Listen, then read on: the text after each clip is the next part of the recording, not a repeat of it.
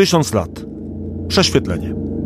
Podcast Muzeum Historii Polski o najważniejszych wydarzeniach w historii Polski. Polskie państwo podziemne. Fenomen na światową skalę. Nawet około 400 tysięcy. Tyle, według szacunków, liczyła w szczytowym momencie zorganizowana konspiracja w Polsce w czasie II wojny światowej. Większość członków Polskiego Państwa Podziemnego to żołnierze zrzeszeni w organizacji zwanej od 1942 roku Armią Krajową. Ale konspiracja to także około 50 tysięcy osób zajmujących się podziemną działalnością cywilną. W konspiracji działały drukarnie, fabryki produkujące broń, podziemne nauczanie w szkołach czy na uniwersytetach objęło ponad 100 tysięcy dzieci i młodzieży. Organizacja przetrwała i aktywnie działała przez całą wojnę, choć próbowały rozpracować ją zarówno służby niemieckie, jak i radzieckie. Łukasz Starowiejski, zapraszam do konspiracji, czyli do unikalnego w skali światowej polskiego państwa podziemnego i jego Armii Krajowej. Po polskim podziemiu z czasów II wojny światowej oprowadzi nas Grzegorz Rutkowski z Muzeum Historii Polski. Część pierwsza. Zejście do podziemia. Panie Grzegorzu, zacznę może od takiej prywatnej, rodzinnej historii. Moja babcia w czasie okupacji jechała pociągiem, chyba do Żyrardowa, gdy do przedziału weszli Niemcy i zaczęli sprawdzać dokumenty i rewidować pasażerów, wyrzucając wszystko z toreb, z walizek. Babcia miała ze sobą koszyk ze śliwkami. Chce pan spróbować? Zapytała płynnym niemieckim. Niemiec chwilę pogrzebał w koszyku, wziął śliwkę i wyszedł. Na szczęście nie grzebał głęboko, bo babcia pod śliwkami wiozła granaty. To taka historia, od której zaczynam, bo mam wrażenie, że to jest historia bardzo, bardzo wielu rodzin. Uczestnictwo w konspiracji, w jakichś działaniach podziemnych, w mniejszym lub większym stopniu dotyczyła mas społeczeństwa, nawet nie tych 400 tysięcy tylko osób, czy aż osób, ale tak naprawdę całych mas, całego narodu. W dużej mierze tak. Jeżeli zrozumiemy, że organizacja konspiracyjna i to niezależnie, czy to była Armia Krajowa, czy bataliony chłopskie, czy jakieś inne formy y, konspirowania. To była oczywiście osoba, która weszła w konspirację, która złożyła przysięgę, e, służyła w danej organizacji, ale najczęściej to także była rodzina, która nawet jeżeli nie wiedziała wiele, to wiedziała o tej działalności e, członka tej rodziny i w jaki sposób ją, ją wspierała. Zwłaszcza jeżeli to dotyczyło rodzin mieszczańskich, inteligenckich, praktycznie całe rodziny były wciągnięte w działalność konspiracyjną w różnej formie. A nawet nie wiedząc, że coś robią, przynosząc bibułę czy, czy jakiś pakunek, o który ktoś poprosił. Najczęściej nie wiedzą właśnie, co przenoszą, natomiast znając mniej więcej informację, że ten pakunek z jednego lokalu ma być dostarczony pod taki adres, tak? A czy to były części do radiostacji, czy to były amerykańskie dolary rzutowe, czy jakaś inna forma związana, właściwie materiały obciążające, no i grążące, w wypadku Warszawy co najmniej, rewizją, trafieniem na Aleję Szucha, Pawiak, a później rozstrzelanie albo, albo zesłanie do, do obozu koncentracyjnego. Czy możemy powiedzieć w takim razie, tak szeroko patrząc na tą, na tą konspirację, to, czy to podziemie, czy działalność konspiracyjną, ile osób mogło uczestniczyć, ilu Polaków mogło uczestniczyć w takiej konspiracji? To jest pytanie bardzo trudne. To próbowało na nie odpowiedzieć i nadal próbuje wielu historyków. Mamy właściwie dane szacunkowe. No przyjmuje się, że to jest między 350 a 380, 390 tysięcy ludzi zaangażowanych w Armię Krajową. Mamy kilkadziesiąt, kolejnych kilkadziesiąt tysięcy osób zaangażowanych w bataliony y, chłopskie, które też do pewnego stopnia stanowią część Armii Krajowej. Mamy jeszcze NSZ. Tu mamy jeszcze przecież y, też y, komunistów z Armii Ludowej, też znaczącą siłę. No i mamy te dane globalne z początku 1944 roku. Też no, z punktu widzenia Armii Krajowej nie było istotne, ile ona ma dokładnie członków, tylko ile ma sprawnych plutonów, więc liczyła po prostu, ile ma plutonów bojowych. Więc mamy sytuację taką, że te szacunki oscylują w granicach 8 tysięcy plutonów, z czego 6 tysięcy to są te plutony już w pełni ukompletowane i na tej podstawie właśnie szacujemy, że mogłoby być to 350, 380, 390 tysięcy ludzi. Ile było to w praktyce? Nie wiemy dokładnie i pewnie się nie dowiemy.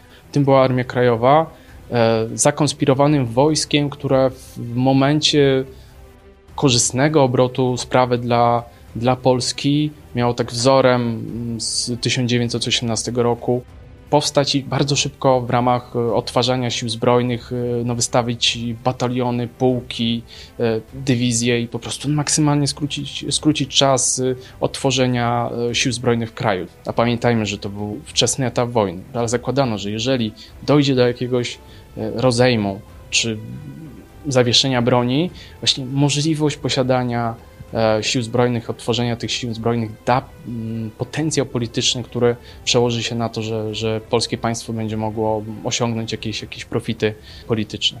No, głównym celem tak naprawdę na początku było przygotowanie do powstania. Odtworzenia sił zbrojnych w tym wypadku, no to jeżeli byłoby dobry układ, a jeżeli nie, no to, to, to powstanie głównie przeciw Niemcom. Właściwie od początku, nawet od początku do końca.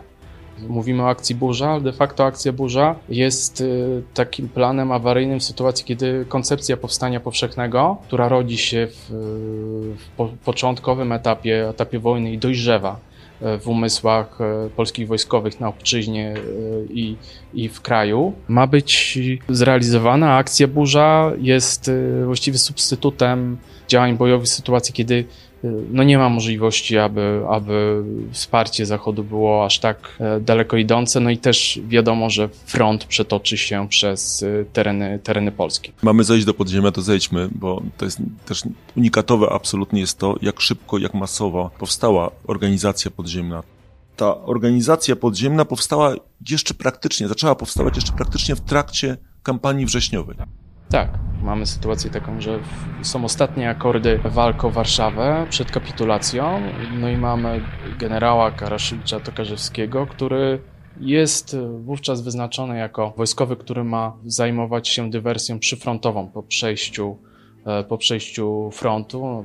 Wiemy, że to ze względu na dramatyczne okoliczności i nagłość klęski w 1939 roku nie ma miejsca. Natomiast zawiązuje się struktura, konspiracyjna, co ważne, to jest w Warszawie, ale w tym samym czasie już na obczyźnie jest plan wysłania właśnie delegata, który ma zrobić to samo, zawiązać tą konspirację. Więc widać, że to są szerokie kręgi e, polskich elit politycznych i wojskowych, które mają świadomość tego, że funkcjonowanie przynajmniej sił zbrojnych, a później w efekcie także tajnej administracji przełoży się na powstanie polskiego państwa podziemnego, jest potrzebna i korzystna dla sprawy polskiej w tych dramatycznych, dramatycznym momencie. I niesamowite jest to, że tak naprawdę te struktury październik, listopad to już zaczynają działać. To znaczy to już jest, to już jest szeroka struktura, obejmująca może jeszcze nie cały kraj, ale bardzo duże jego części. I właściwie od zera, bo tak naprawdę zejście do podziemia to jest no, nikt się na to nie przygotowywał przed wojną, żeby coś takiego robić. Przygotowywał się do pewnego stopnia nasz, e, nasz wywiad,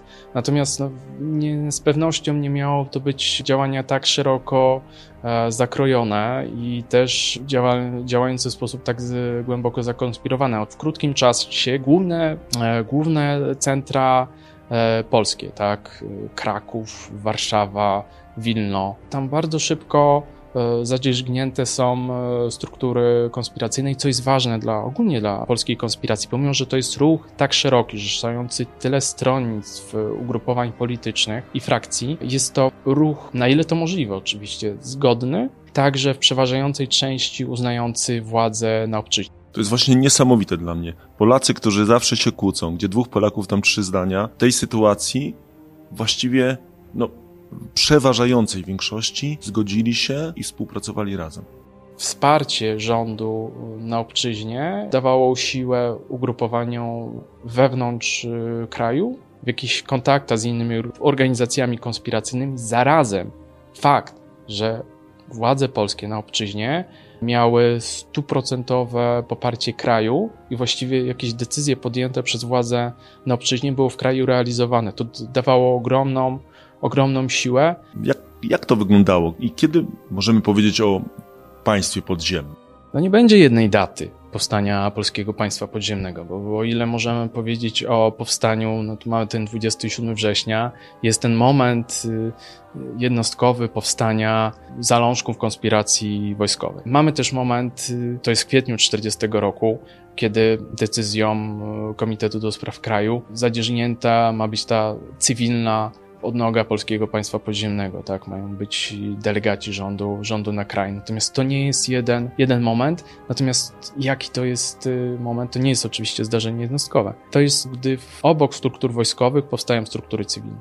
I to jest który rok? Od połowy, powiedzmy, 40 roku, no już w takiej pełnej formie. To, to jest y, moment, kiedy delegatem rządu na kraj jest y, Ratajski. To już wtedy jest taka okrzepła struktura, czyli ten 41 do 42 roku to jest okrzepła struktura. Czy to określenie polskie państwo podziemne raczej powojenne niż tak naprawdę e, współczesne naszym bohaterom, o którym rozmawiamy, jest zasadne? Czy to jest takie trochę has, chwytliwe hasło propagandowe? Mamy sytuację taką, że to jest y, ewenement, że powstają duże, dobrze zorganizowane struktury wojska i do rozbudowany, sprawnie działający, funkcjonujący aparat administracyjny, oczywiście zakonspirowany tajną. On nie działa tak jak obecnie działają urzędy, ale spełnia te funkcje państwa, które posiada pion sądownictwa, która posiada pion administracji,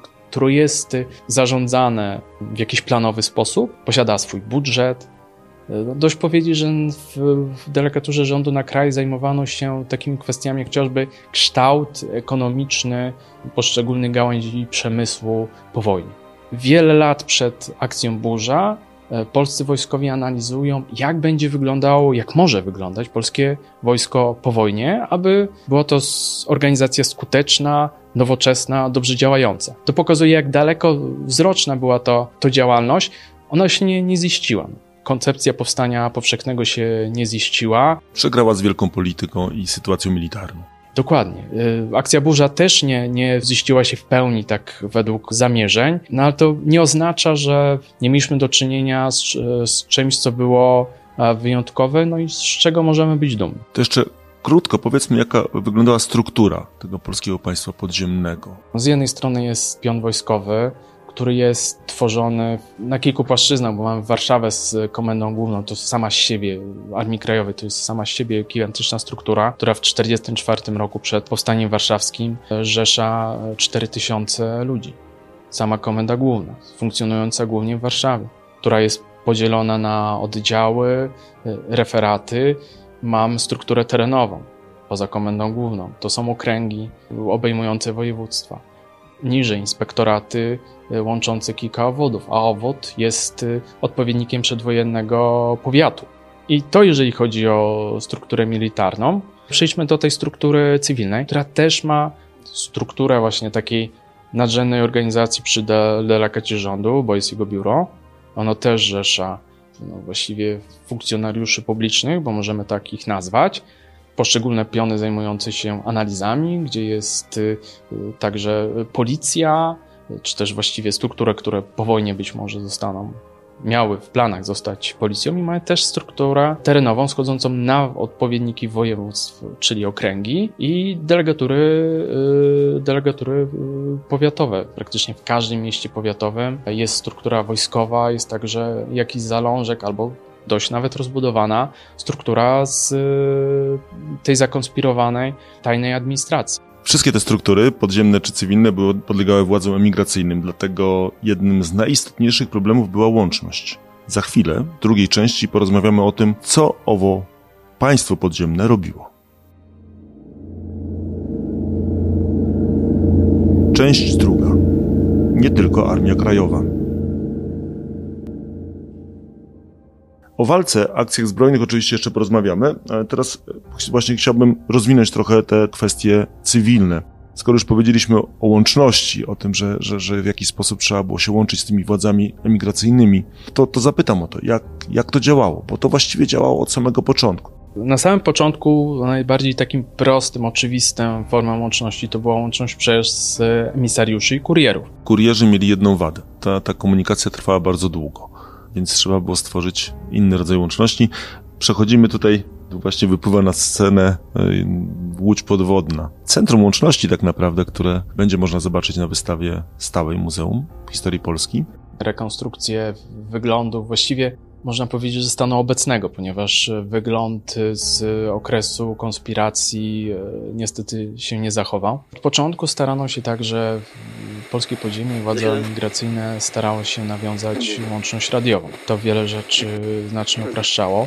Na początku dużym utrudnieniem były kwestie techniczne, ponieważ trzeba było znaleźć dobre miejsce do funkcjonowania radiostacji, no najlepiej takiej radiostacji agencyjnej, jakby się udało, czyli o w miarę dużej mocy. Tutaj, jeżeli chodzi o te działania, mamy właśnie Jury Bosch i willę na, na ulicy Fortecznej, po sąsiedzku w stosunku do siedziby Muzeum Historii Polski. I tam, być może nawet w 1939 roku, pojawiają się plany, aby stworzyć tam skrytkę na radiostację, która jest y, de facto podziemnym bunkrem, głęboko zakonspirowanym, wykopanym pod istniejącym budynkiem, wybetonowanym i obszalowanym. To kontekst będzie ważny. Już w latach 40., a właściwie w latach 30., nie było skutecznej możliwości ukrycia działającej radiostacji. Więc chodziło o to, żeby nadawać w miarę możliwości krótko, albo w sposób jak najlepiej zamaskowany. No i tutaj dzięki rodzinie Rodowiczów, a dokładniej Stanisławowi Rodowiczowi, został zrealizowany, zakonspirowany właśnie podziemna radiostacja, właściwie miejsce nadawania radiostacji. Może ja zacytuję wspomnienia Władysława, czyli brata Stanisława, jak, e, jak się wchodziło do tego bunkru i dlaczego nazywa to się Łódź Podwodna. Nazywano je tak głównie ze względu na sposób zamaskowania wejścia oraz wąski, długi kształt podziemia. Ostatni stopień schodów do piwnicy był wysuwany tak zmyślnie, że nikomu nie mogło przyjść na myśl możliwość jego wyjęcia. Jeśli jednak ktoś by to zrobił, to pod stopniem we wgłębieniu betonu znajdował rurę z kranem, z którego po odkręceniu kurka leciała woda. Wtajemniczeni wiedzieli, że należy cały kran wraz z rurą złamać w nasadzie, co zwalniało zatrzask. Całą podłogę w tym miejscu należało wówczas przesunąć do siebie ukazywał się otwór, przez który można było wsunąć się po drabince i zejść do podziemia, właśnie do łodzi podwodnej. Wokół łodzi podwodnej jest, jest masa historii. Była to konstrukcja bardzo ciekawa, także od strony takiej czysto, czysto technicznej, nie tylko z samego e, bunkra, ale także wyprowadzenie chociażby anten. Z jednej strony antena była wyprowadzona po kominie, z drugiej strony po ogrodzeniu, więc w taki sposób, żeby nadająca radiostacja e, myliły i utrudniały lokalizację, mm, zlokalizowanie jej przez Niemców. Niemcy nigdy jej nie zlokalizowali tak, a właściwie nawet wielokrotnie znajdując się tam w rejonie, nawet w czasie rewizji, bo rewidowano też ten budynek, nie byli w stanie znaleźć ludzi, którzy ukrywali się w, w obrębie budynku. Po Warszawie oraz także po innych miejscowościach generalnego gubernatorstwa jeździły ciężarówki, a także były samoloty przystosowane z aparaturą radiolokacyjną i w momencie, kiedy namierzono grającą radiostację, odbywała się obława. No, Niemcy przebierali się za, za pracowników cywilnych, e, więc to była taka gra w kotkę i myszkę, żeby złapać grającą radiostację najlepiej w momencie, kiedy ona jeszcze nadaje, żeby złapać klucz no to nawet od tej radiostacji to był ważniejszy szyfr. Złapać radiotelegrafistę, ując ludzi żywym, żywych, żeby zaczęli na przesłuchaniu w, w, pod wpływem tortur czy jakichś innych form nacisku sypać i dekonspirować siatkę, tak? Mamy sytuację taką, że od 40 roku do 42 roku ta radiostacja nadaje i ona w sumie zostaje traci funkcję radiostacji nadawczo-odbiorczej, nie ze względu na to, że ona została zlokalizowana, zdekonspirowana, e, ze względu na to, że Niemcy tak często kręcą się w okolicy, że praktycznie już nie jest możliwe dotarcie skuteczne z meldunkiem, który ma by zostać nadany tą radiostacją, a nie sam fakt, że ta radiostacja nadaje. Niemcy byli przeświadczeni, wiedzieli, że gdzieś pod ich bokiem po prostu nadaje, nadaje w centrum Warszawy, praktycznie w centrum Warszawy radiostacja, tylko nie byli w stanie ją zlokalizować. Od łączności przejdźmy już innych e, sfer działania, co robiło polskie państwo podziemne. Jest sfera, o której wspomniałem, ta analityczno-koncepcyjna. Państwo polskie miało takie dążenie, żeby uzyskać ziemię zachodnią. Te ziemie faktycznie odzyskane. No. Tak, nazywamy odzyskanymi, a tutaj za, za profesor Kersten na, nazwałem je uzyskanymi. Więc jeżeli był taki dogmat, to delegatura rządu analizowała, jak gospodarczo można inkorporować te tereny do, do organizmu gospodarczego państwa polskiego. To jest jedna rzecz. Druga rzecz, bardzo ważna, dokumentacja terroru. To dzięki e, działalności delegatury rządu chociażby możliwa była i misja Jana Karskiego, czyli Jan Karski mógł donieść e, wolnemu światu o Holokauście, który rozgrywa się na e, terenach Polski. To jest także kwestia sądownictwa. Wprawdzie bardziej rozbudowane było sądownictwo wojskowe, no ale też były cywilne sądy. W formie zakonspirowanej odbywały się posiedzenia sądu, gdzie był prokurator, gdzie był obrońca, gdzie był e, sędzia. Jakie sprawy, jakie wyroki mogły takie sądy cywilne? Najczęściej to były sprawy, powiedzmy, większego kalibru e, czyli kwestia donoszenia, zdrady, wydawania ludzi na śmierć przez szantażystów czyli na przykład y, szmalcownicy. W salonie, w kamienicy w Warszawie odbywa się posiedzenie, dwie ulicy dalej może być łapanka. Każdy człowiek może zostać przez Niemca dosłownie zabity na ulicy. Z takich okolicznościach dzieją się te, te postępowania i taka jest ta okupacyjna rzeczywistość, w której funkcjonują te, ci ludzie. Parad Sprawiedliwości to jest kolejna aktywność e, Polskiego Państwa Podziemnego. Niezwykle aktywnie też, aktywna była też poligrafia co jest w wypadku Polski rzeczą ciekawą do podkreślenia, to z jednej strony są nakłady, bardzo duże, bo to potrafią w wypadku tych najważniejszych periodyków dochodzić do kilkudziesięciu tysięcy nakładów pojedynczego numeru. Troszkę przyspieszając, e, przechodząc do kolejnej sfery takiej no, masowej, to jest edukacja. To jest coś też nieprawdopodobnego, bo to ponad milion uczniów, mówi się nawet o półtora miliona dzieci Tutaj mamy do czynienia z, z sytuacją właśnie ze zjawiskiem, które jest najbardziej powszechną formą doświadczenia konspiracji. Ta konspiracja trafia pod strzechy i ona dotyczy nie tylko terenów miejskich, ale także wiejskich, więc to pokazuje, jak, jak w tym morzu okupacji polskie państwo podziemne było taką wyspą wolności, która trwała, starała się trwać i pozwolić Polakom przetrwać ten ciężki, ciężki czas. Postawimy tu kropkę, przechodząc do kolejnej części. Część trzecia. Z bronią w ręku. To oczywiście najbardziej e, spektakularne działanie Polskiego Państwa Podziemnego, te różne akcje zbrojne. O powstaniu warszawskim w ogóle powinien powstać i pewnie powstanie osobny podcast, bo to jest e, tak szeroki temat. Porozmawiamy o statystykach, o liczbach. Czy takie w ogóle, takie w ogóle są? Ile akcji Armia Krajowa przeprowadziła? Czy to w ogóle można policzyć? Z jednej strony były sprawozdania Armii Krajowej, które docierały w wymiarze miesięcznym na zachód. Oczywiście jest kwestia, na ile te dane, które pozyskiwał wywiad Armii Krajowej, e, mogą zostać zweryfikowane, na ile dany parowóz, e, który został wysadzony, został rzeczywiście zniszczony, a nie na przykład po jakimś czasie naprawiony i znowu e, funkcjonował. Natomiast tak, posiadamy dane, no i tutaj można przywołać e, dane podane we wspomnieniach komendanta głównego AK Tadeusza Komorowskiego, generała Komorowskiego. No i on podawał, że wykolejono 730 transportów, uszkodzono 6900 parowozów, wysadzono 38 mostów, etc., etc. No można tutaj powołać się na liczbę 25 tysięcy aktów i akcji sabotażu y, dokonaną przez, y, przez Armię Krajową. Y, to jest liczba, która też robi wrażenie.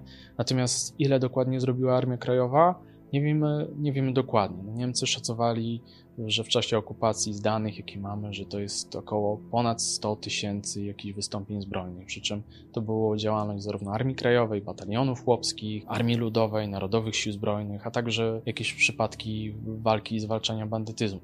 No, ale można spokojnie przypisać większość z tych akcji Armii Krajowej. Znaczą, zna, znaczącą część. No, no, oczywiście akcja akcji e, jest nierówna, bo czym innym będzie atak na transport kolejowy, a czym innym będzie zerwanie drutów telefonicznych, czy jakieś, jakieś akcje z małego sabotażu. Tak się zastanawiam, jak względnie w skrócie opisać te aktywności wojskowe, bo one są tak zróżnicowane od właśnie małych akcji e, partyzanckich, typu właśnie przecinanie, sabotażowych, przecinanie drutów, po, e, po wielkie bitwy z udziałem kilkuset, a nawet ponad tysiąca e, partyzantów AK spektakularne akcje typu wyzwalanie więzienia, rozbijanie więzienia. Tak naprawdę aż trudno znaleźć taką formę aktywności, której by to AK zbrojnej nie przeprowadziło. To też pokazuje, jak szeroka była, jak szerokie było działalność Armii Krajowej.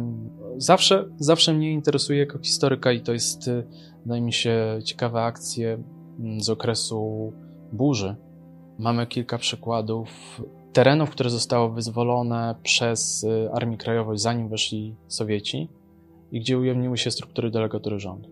I mamy kilka takich właśnie przykładów miejsc, gdzie e, przez dzień, dwa właściwie ziściła się wolna Polska, gdzie mieliśmy przez ten krótki moment ujawnione struktury delegatury rządu, zaczęła funkcjonować administracja, porządku publicznego broniły i go zapewniały oddziały Armii Krajowej, tak chociażby było w 1944 roku w lipcu w Zamościu. To jest także doświadczenie niepodległej Rzeczpospolitej Kampinoskiej, Pinczowskiej i kilku innych miejsc. Były miejscami, gdzie właśnie to, do czegoż przygotowało się polskie państwo podziemne, na krótki moment mogło się ziść. To właśnie pokazywało, że te plany wcale nie były nierealne, że to przygotowanie było takie, jak powinno być gdyby nie te okoliczności. I właśnie o tym będziemy rozmawiać za chwilę.